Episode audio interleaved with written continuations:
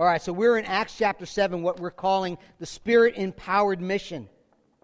And in Acts chapter 7, we're going through the book, verse by verse, chapter by chapter, uh, things go from really bad to really worse. The church is in an infancy, infancy stage, and uh, we have seen the incredible growth of the church through the first few chapters, and um, that even through that growth, it, it, was not without struggles and problems from within the church, putting sinners together, and from those from outside the church, those who, who are persecuting the church. Dr. Luke, the, the, the uh, human author of this book, who was led by the Holy Spirit, gives us an account in the book of Acts of all that Jesus continued to do once he, you know, after he was buried and rose from the grave, died, rose from the grave, ascended to the Father, and then Luke picks up and says, This is what Jesus is continually doing. We'll see that again uh, here today as, as he empowers his. Uh, people, his disciples, his apostles, to be a witness of his death, burial, and resurrection. Up to chapter 4, things have been relatively calm. Um, but in chapter 3, leading up to chapter 4, we find Peter and John had healed a man who was lame since he was birth, since his birth. Uh, he was about 40 years old, and they healed him in the name of Jesus. Now, healing probably wasn't much of a problem, but it was healing in the name of Jesus that the religious leaders had, took issue with because Jesus was the man that they had crucified and they had buried in the grave, and they were hoping to get rid of him, never to hear his name again.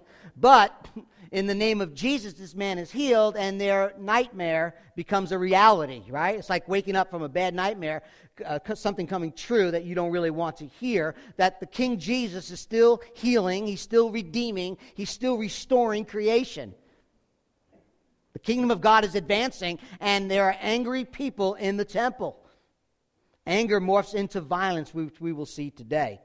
So, Peter and John do this healing in chapter 3. In chapter 4, they get arrested, sleep overnight in a jail. They get out and they're told and scolded, don't talk about Jesus anymore.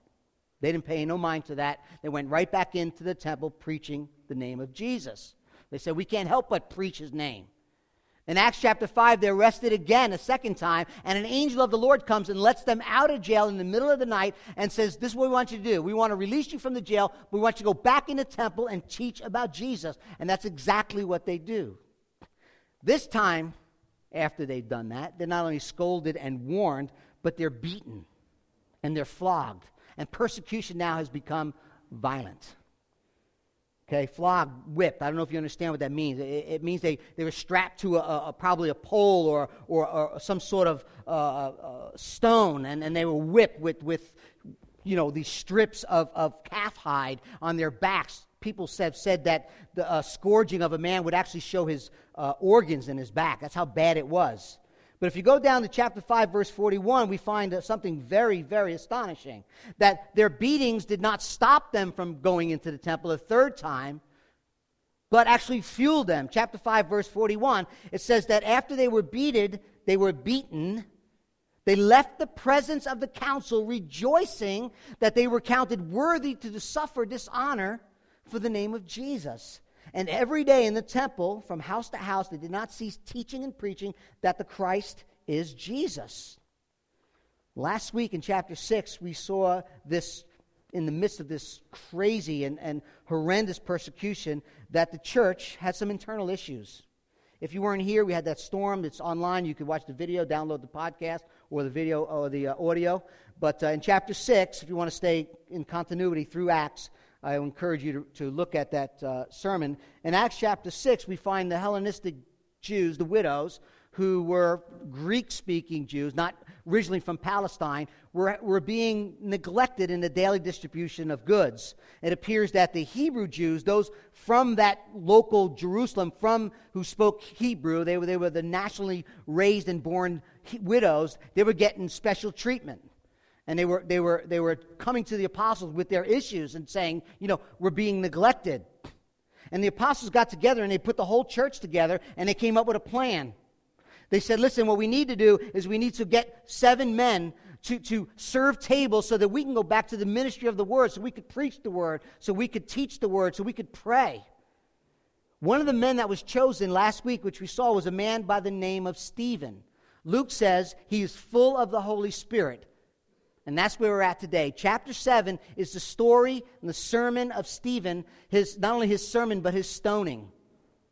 A godly man that God had given extraordinary power to. He was doing signs and wonders. He was not only a, a, a the beginning stages of a deacon, a, a servant of the church, but he was a powerful preacher teacher of the word, and, and he, he was uh, uh, given uh, the power, the authority in Jesus' name to bring healing to many, many people. And we'll see today that his life comes to an end. So we're going to view our text under three different headings. The first is Stephen's defense. He's going to stand up and, and, and give a defense for what he was being charged with. We'll look at that. Also, the Sanhedrin's response, very simple. His defense, their response, and then the Savior's solution to the problems that are at hand. So that's where we're going to be at Stephen's defense. Now, chapter 7, verse 1, it says, The high priest said, Are these things so? Okay, so the Sanhedrin has gotten together, and this high priest steps up and he asks Stephen if this is so. Now, verses 2 through verses 53 is the longest sermon preached in the book of Acts. Acts. I got to get that right. I'll be ridiculed for a week, okay? Acts. And, and what I want to do is, I'm not going to read the whole sermon. I want you to do that. We don't have time for that. But I want to talk about the sermon in, in, in three major movements, okay? Three major movements. Now, let me set the context. After Stephen was chosen by the church, and their hands were his uh, the apostles came to lay his hands on them and set them to, to the ministry of, of, uh, of the, uh, the widows and the serving of tables after that the sanhedrin didn't like what Stephen was doing, preaching and teaching and healing people in the name of Jesus. They didn't like that, just they, like they didn't like the apostles doing it. And what you see is the persecution going from the apostles only to the greater body of believers here in, in chapter 6. And what they did was they, they came to him, and you'll notice in, in chapter 6, verse 11, 13, and verse 14, they come to him and they, they, they accuse him of speaking blasphemous words against the law of Moses and against the holy place, which is the temple.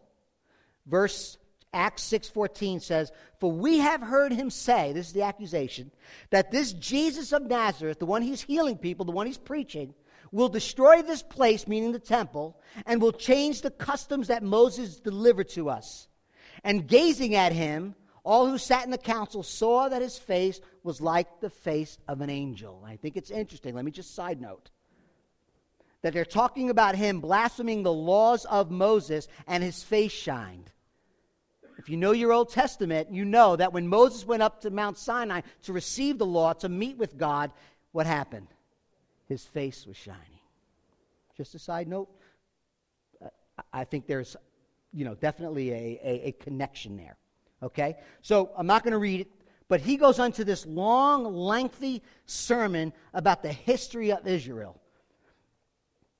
My first question is why would Stephen, being accused, go into a long sermon, 52, 53 verses, about the history of Israel to the Sanhedrin, the Bible thumping, I know the law inside out, the entire history of Israel, why would Stephen bother? Was there anything that they may not have known that, that Stephen mentioned? I don't think so. If you step back from that sermon, what you will see and what Steve was getting at, remember the charges were blaspheming the law of Moses, speaking against the temple, the presence of God. In one great sermon, Stephen takes the major themes of the Old Testament right, the story of Israel, and rightly interprets it through the lenses of the gospel. That's what Stephen is doing. What, what Stephen is saying is that the religious leaders have failed to see how Jesus and the gospel, how Jesus and the gospel brings to focus their scripture, their story. The Old Testament is all about Jesus.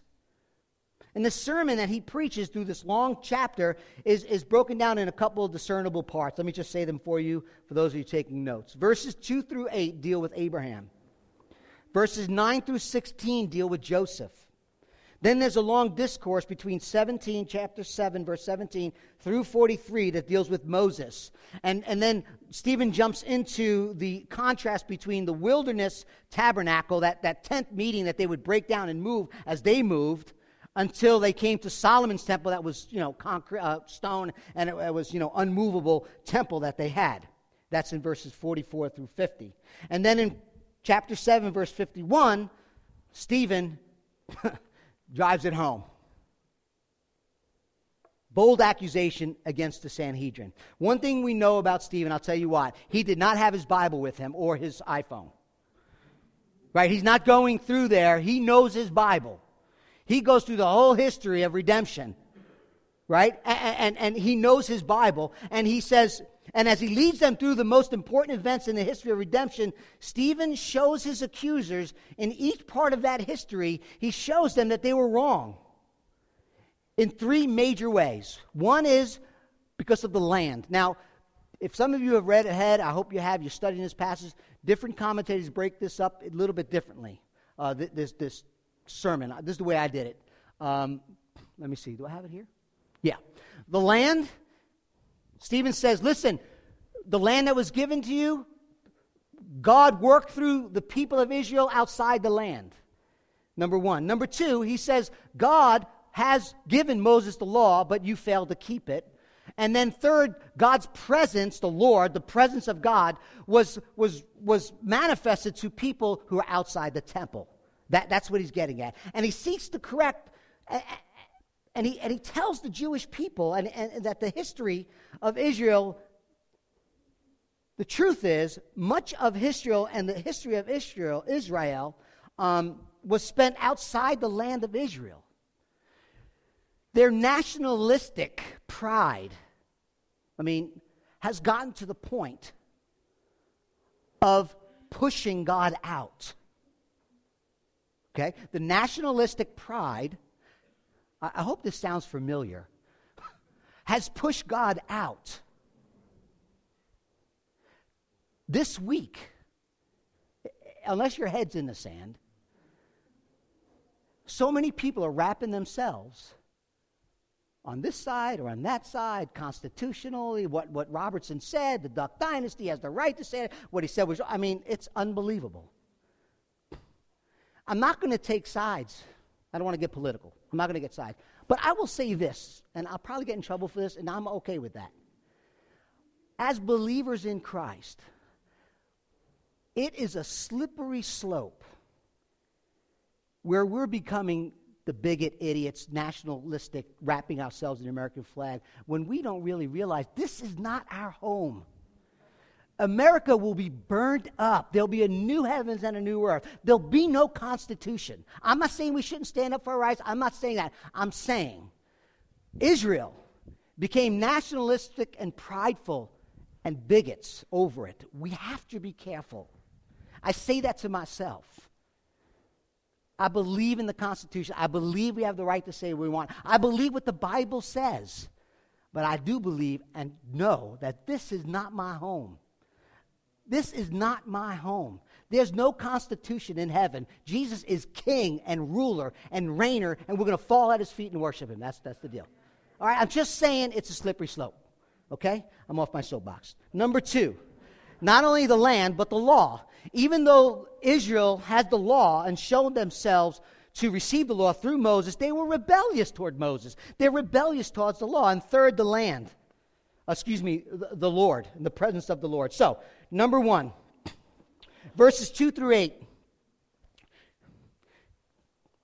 Verses 2, if you have your Bible open, I'm not going to read it, but verses 2 through 8. God appears and speaks to Father Abraham in a foreign land. He's not in Israel, he's in Mesopotamia. He's in a foreign land. He's not in Israel. He's not in Jerusalem. And what the point that Stephen making it makes is that God's calling and his mercy had nothing to do with the land that was promised to him. He was called out by mercy, by grace of one man in all the nations, simply by the gracious hand of God. The land came later. And even though he was told he will possess the land, not him, but his, his, his, uh, his, his ancestry, he was, the Bible says in Genesis, that he was a sojourner he was a foreigner in his own land.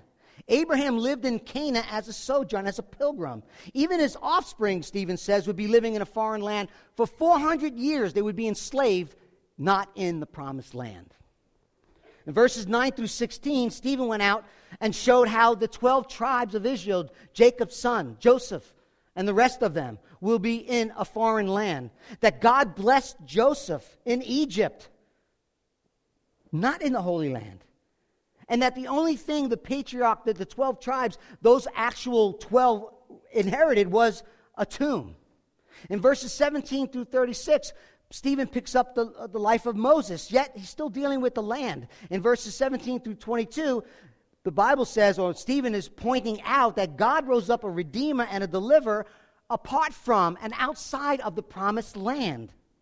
And when Moses stands up for his fellow Jew, his fellow Israelite, he has to flee. He becomes again a foreigner in Midian. And after 40 years of, of, of wandering, or at, before the wandering, after 40 years, what does God do? God comes to Moses where? In a burning bush.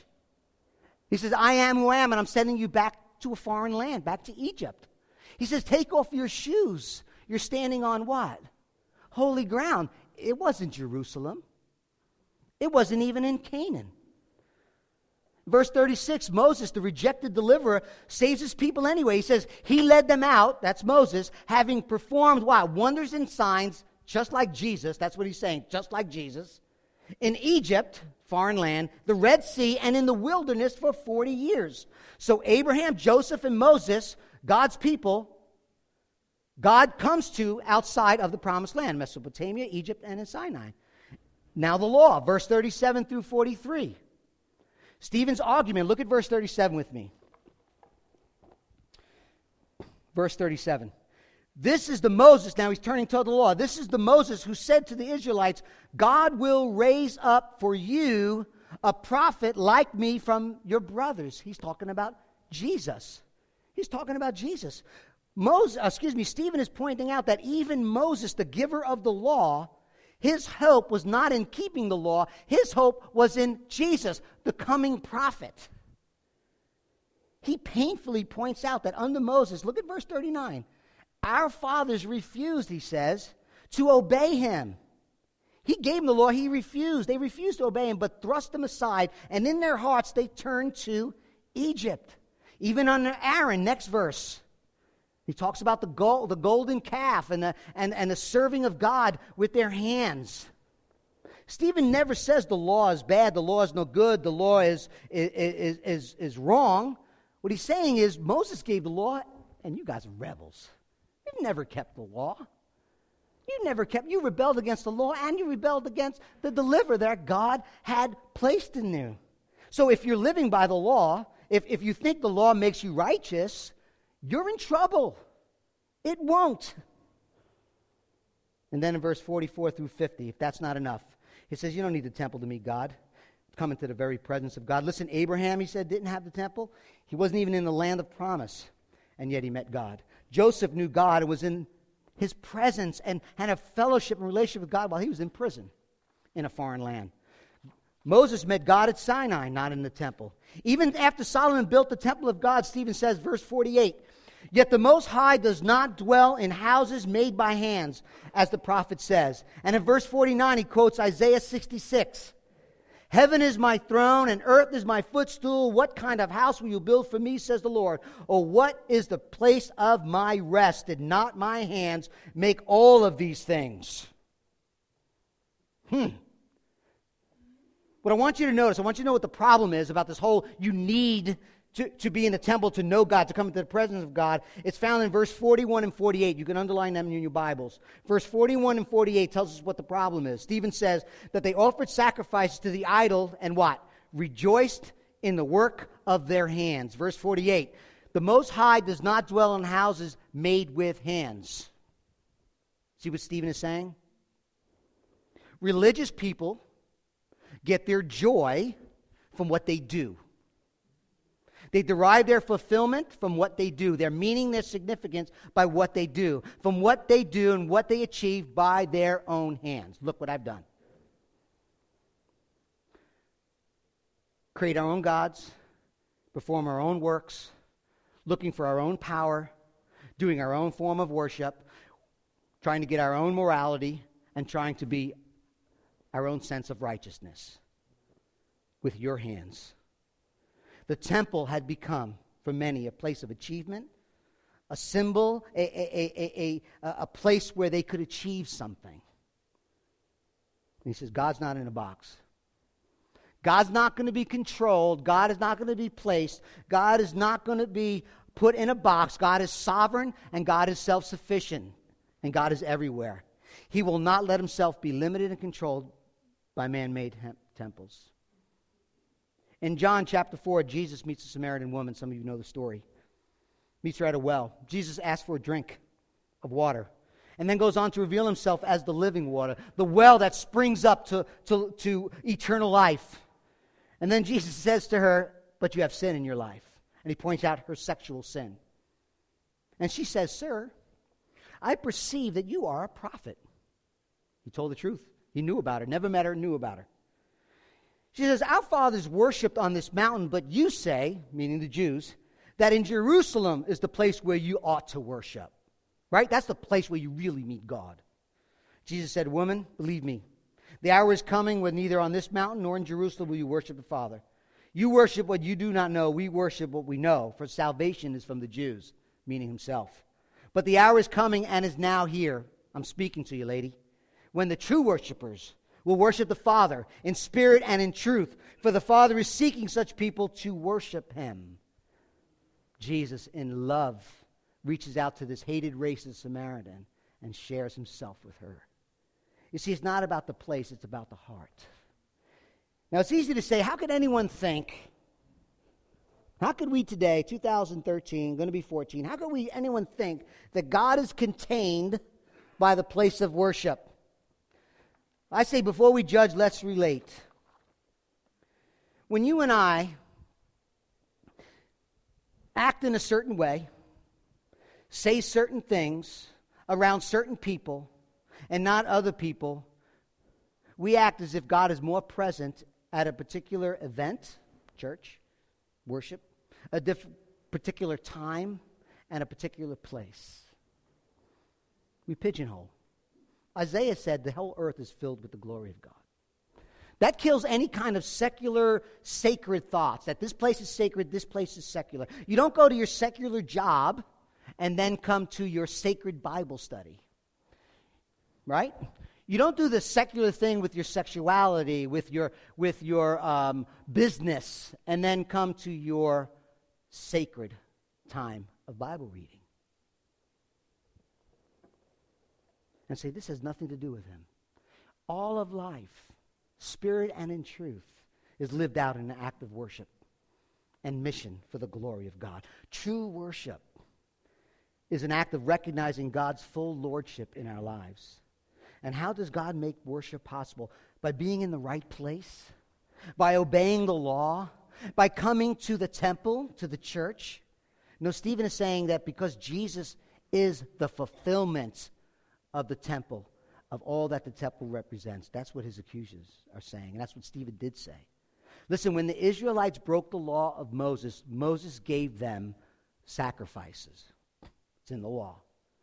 The sacrifices for to atone for their sins, but their atonement of sins was only temporary until the one and true sacrifice would come. Now the temple is obsolete. It's been fulfilled. Listen, there's nothing wrong with gathering together. I don't think that's what Stephen is saying. Take it down, have no place to gather. That's not what he's saying. He's saying all that it has become, all that it represents, all that it is and exists for you is wrong. He's not criticizing the temple, but rather finding fault in the way they viewed it. You understand that? J.P. Polhill, he's a, he's a commentary, writes this, commentators, writes this. Stephen saw that the temple of his day had become something other than a house of prayer. It had become a symbol of Jewish exclusivism and the rally place for Jewish nationalism. Man, I mean, I just can't help but see everything going on around us. Unless it is recovered its true purpose as a house of prayer and devotion, it will ultimately be doomed. See, it's what it is to them. You have to come here. We know. You don't. Now, watch this. After he says, listen, God came to them outside the land. Okay? God gave them the law. It was good, but you failed. God's presence is not confined in the temple. And that Abraham, Moses, and Joseph all met with God outside the land, outside uh, uh, the temple. He says, You know what I'm noticing? you notice I'm noticing in this history as Stephen is preaching this through the gospel lenses? Every time God sends a deliverer, every time God sends a, a redeemer, he's rejected. He is persecuted by the ones he is to deliver.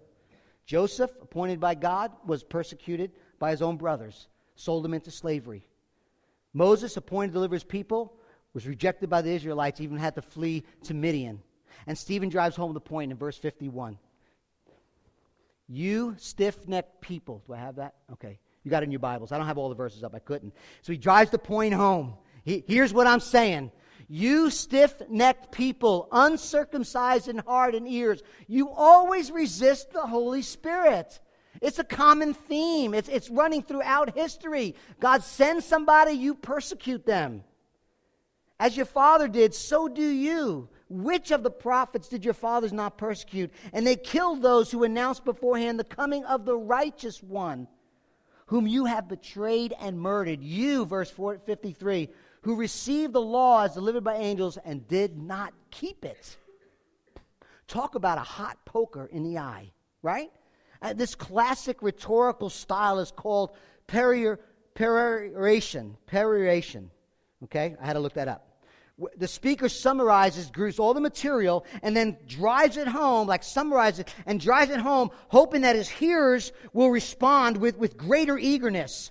And I believe that Stephen's point in, in, in driving that point home, that you've killed them all, was not to malign Israel. I don't think so.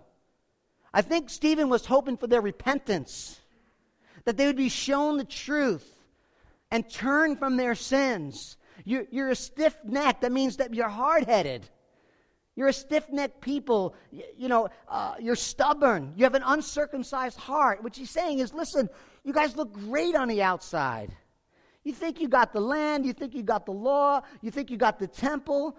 You're, you know, you're a Bible club winner, a Bible drill, morally upright, follow the law. But you're really filled with hatred, anger, and bitterness to the one to whom God sent. And verse 53 You received the law, he says, but you did not keep it. Look at the Sanhedrin's response. When they heard these things, they were enraged. And they ground their teeth at them. But he, full of the Holy Spirit, gazed into heaven and saw the glory of God and Jesus standing at the right hand of God. And he said, Behold, I see the heavens open, the Son of Man standing at the right hand of God. But they cried out with a loud voice and stopped their ears and rushed together at him. I mean, just picture that in your mind. Then they cast him out of the city and stoned him. And the witnesses laid their garments at the feet of a young man named Saul. And as they were stoning Stephen, he called out, Lord Jesus, receive my spirit. Falling to his knees, he cried out with a loud voice, Lord, do not hold this sin against them. And when he had said this, he fell asleep, which means he died. The Sanhedrin had enough. Their anger was boiling. They probably knew what he was about to say next that Jesus alone can atone for your sins. They've heard it all before John and Peter and all the other apostles, and they stoned him. Uh, Frederick Buechner, he's a uh, theologian and a writer, and he describes being stoned to death like this. I thought you'd like this you know, on a Sunday morning before breakfast. Um, Stoning somebody to death, even somebody as young and healthy as Stephen, is not easy. So if you're thinking about it, it's not easy, just so you know. You do not get the job done with a few rocks and a broken bottles. And even after you get the man down, it is a long, hot business. To prepare themselves for the workout, trying to lose a couple of pounds around Easter, uh, excuse me, around Thanksgiving and Christmas, they stripped to the waist and got somebody to keep an eye on their things till they were through. So they got to, like, you know, get down to a tank top and, and shorts. Come on, you know? And, and, and, and, and that's how they do it. And if you notice in our text, they were angry with what, Pete, well, excuse me, what Stephen was saying, but what tossed them over the edge? It wasn't the temple. It, it wasn't even, I don't think, a sermon up to that point. Verse 56 Look, he said. Stephen's going, Look, guess what I see? I see heaven open. I see the glory of God. I see the Son of Man standing at the right hand of God, just in case, you know, you guys were wondering what I was looking at. Stephen is declaring to them what they knew very, very well. Daniel chapter 7, Daniel's vision. In my vision that night, I looked, and there before me was like a son of man coming with the clouds of heaven. He, the Son of Man, approached the Ancient of Days and was led into his presence. Picture that. He was given authority, glory, sovereign power over all peoples, nations, and men of every language worshiped him. His dominion is an everlasting dominion that will not pass away, and his kingdom is one that will never be destroyed. For hundreds of years, Israel was waiting for the God, the Messiah, to come into human history, the one Daniel spoke about. And here, Stephen, here, Stephen is saying, you know what? I see it. It's Jesus. It's all that Jesus said about himself. I'm being a witness to that, and God is actually showing me that he has led into the presence of God the Father, the Ancient of Days. That Jesus was not only led into his presence, Jesus was given all authority, all glory, all sovereign power. They worshiped him. There's only one person that has all glory, all sovereign power, and is to be worshiped. That's God. Jesus is seen, and all the attributes of God is given to Jesus. That whole Daniel 7 has to do with the coming of the Messiah on the cloud, the Shekinah glory, to judge the world.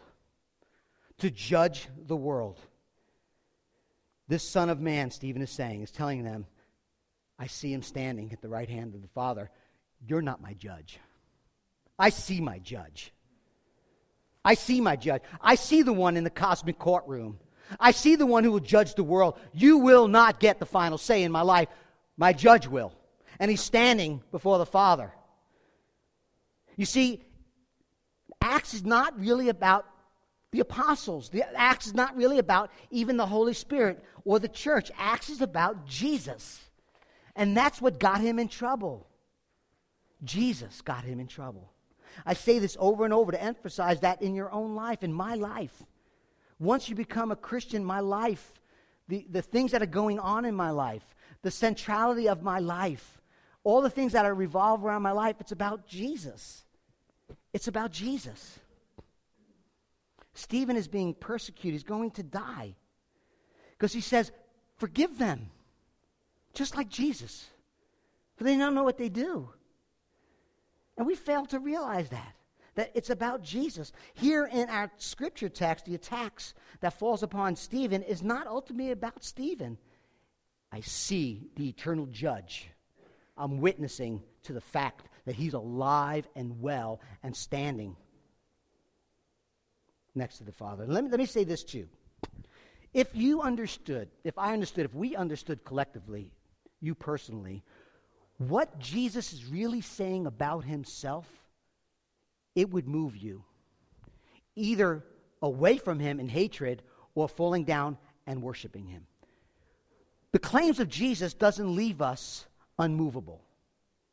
It moves us in one direction or the other. It did them anger and hatred and violence.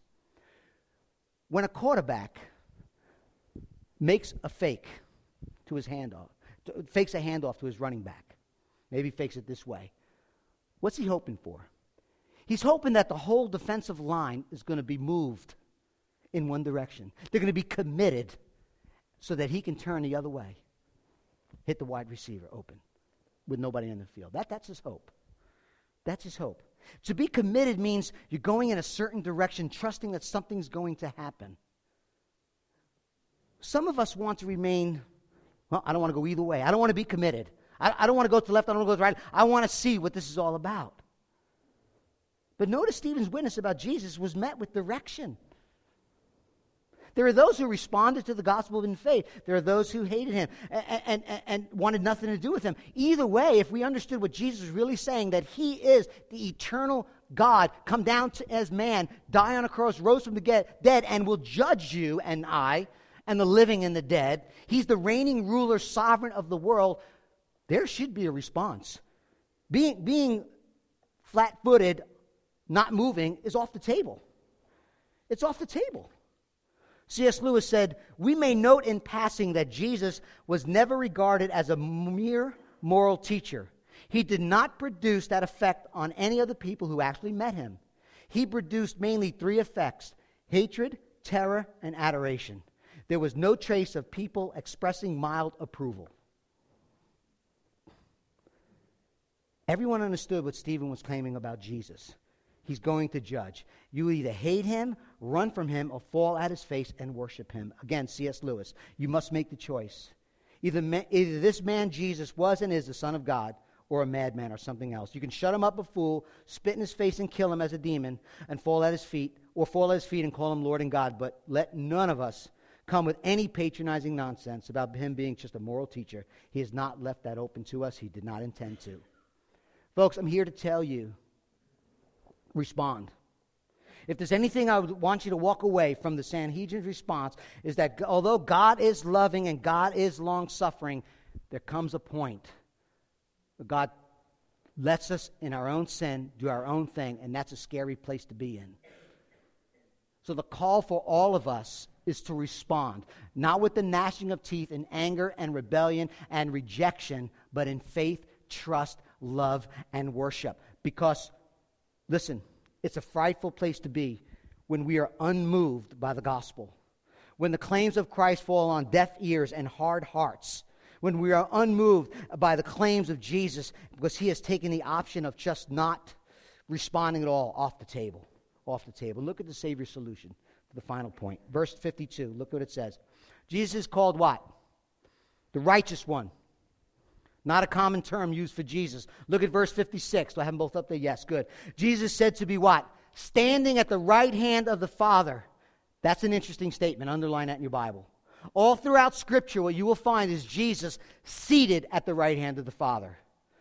The right hand means power and authority, right? And what you see in Scripture, I think in every other place, uh, I may be mistaken, but I'm pretty sure every other place, Jesus is sitting because what the writers are, are contrasting when they talk about Jesus sitting at the right hand of the Father is that in comparison to the daily temple sacrifices, the priest, the earthly priest, who sacrificed regularly and daily and continually, in comparison to Jesus, who died once and for all.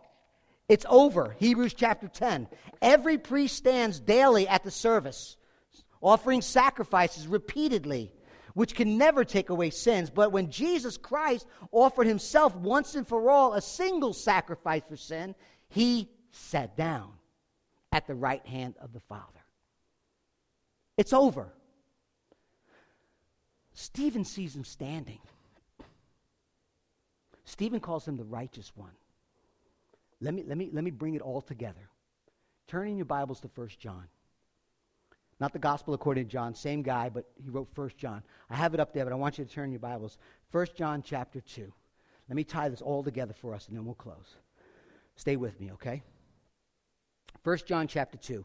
My little children. First John chapter 2 verse 1. My little children, I'm writing these things to you so that you may not sin. But you're gonna. So if anyone does sin, we have an advocate with the Father, Jesus Christ the righteous.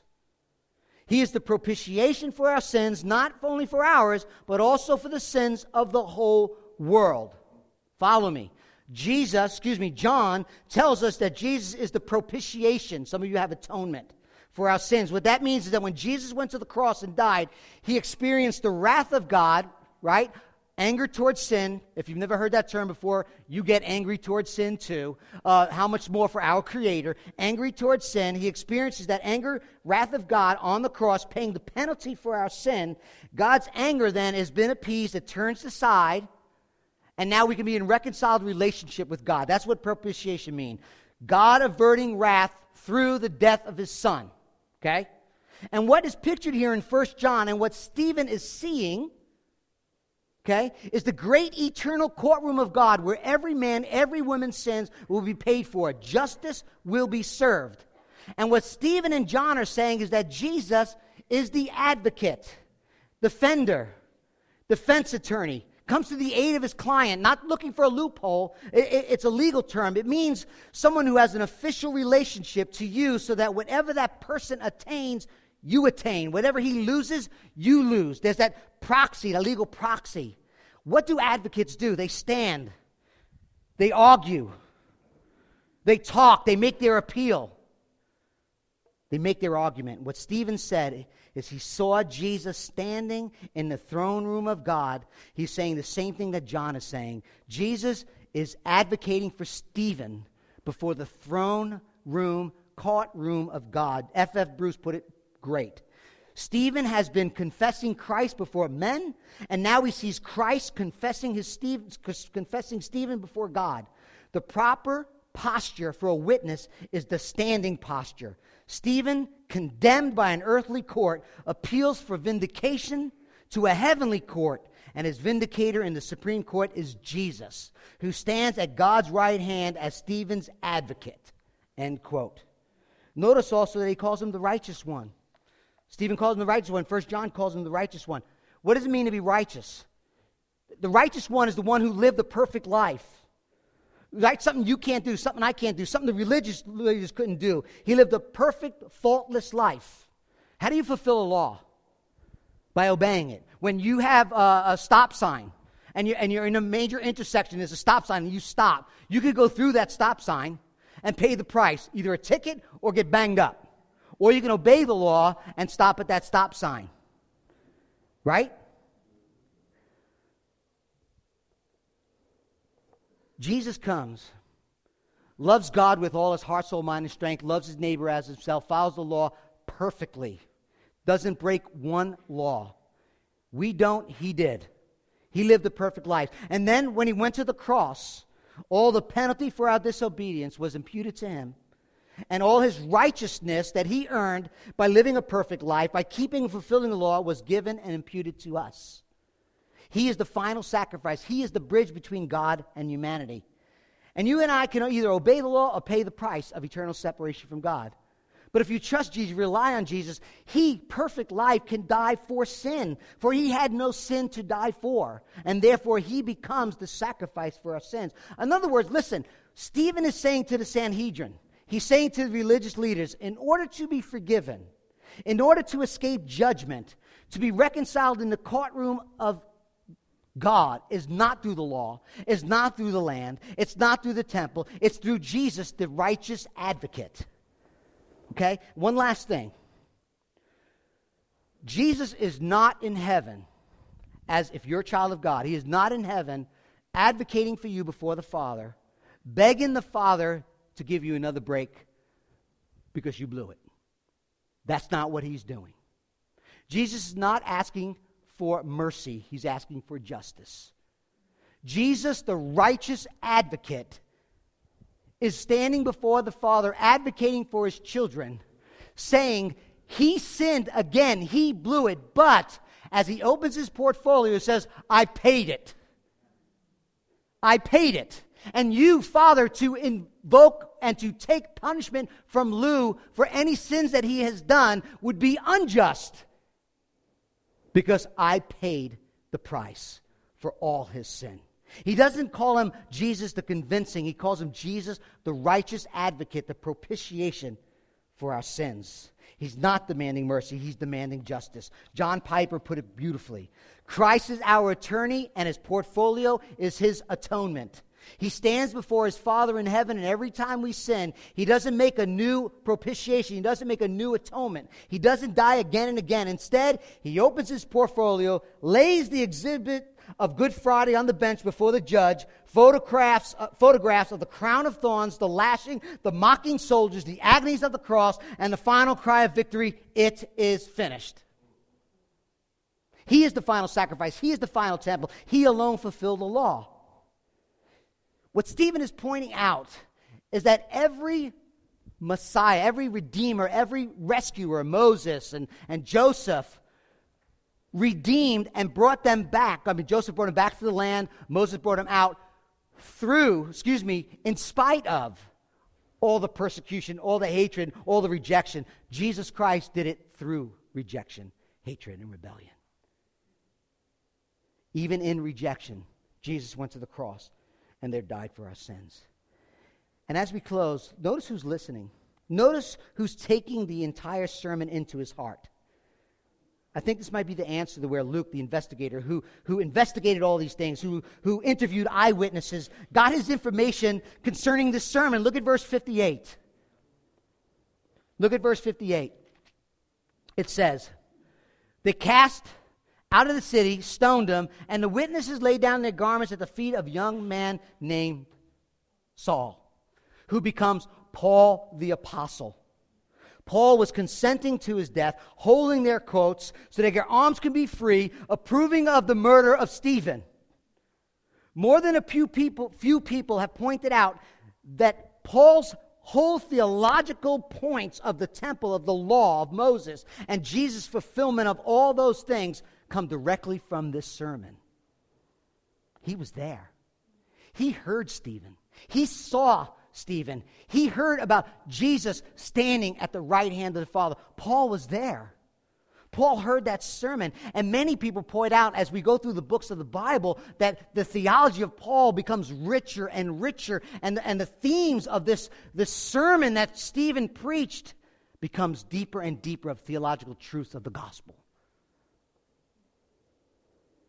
I believe Paul, when he wrote these words, was reminiscing very possibly reminiscing of this sermon. He writes in Philippians 3 If anyone else thinks he has a reason to be confident in the flesh to be a Jew, I have all the more. Circumcised on the eighth day, the people of Israel, the tribe of Benjamin, a Hebrew of the Hebrew, as to the law, a Pharisee, to zeal, persecutor of the church, as to righteousness under the law, blameless. But whatever gain I had, I counted as loss for the sake of Christ.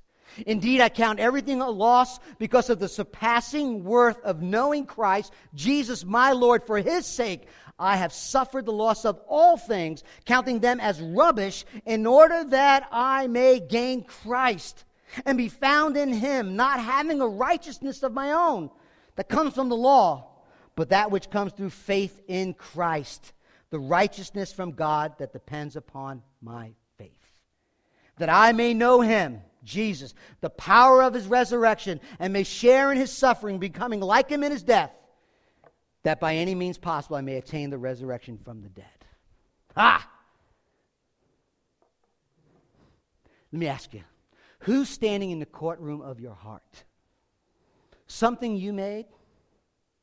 Something from your effort? Or is Jesus the advocate standing before the Father of the portfolio of the cross forgiven, price paid, wrath absorbed. The greater you bring that into your heart, the greater your boldness will be, and the greater the compassion will shine. His face shine. Forgive them. Forgive them. I'm being stoned to death. Forgive them. I want to be like Jesus. It's all about Jesus. Persecution, trials, bring them as long as I see my Jesus as the righteous advocate before the Father. Let's pray. Father, all we have is Christ. Not our own righteousness, not our own morality, not our own goodness, but the perfect, spotless Lamb of God who takes away the sins of the world. Father, in areas that we have not been bold, in areas that we may have not been compassionate. I think those two need to go together. Help us to be that. Help us not to just join the bandwagons, but help us to be sensitive. Help us to love. Help us to speak the truth in love. And Father, we pray that we would be filled with your Spirit and to be bold and compassionate witnesses for Jesus, even in the midst of persecution, as we see him our God, our King, our crucified and risen Lord, standing in the courtroom. No one else can judge us, nothing else matters. Father, help us to respond as we sing this song in complete worship of you, laying aside the old life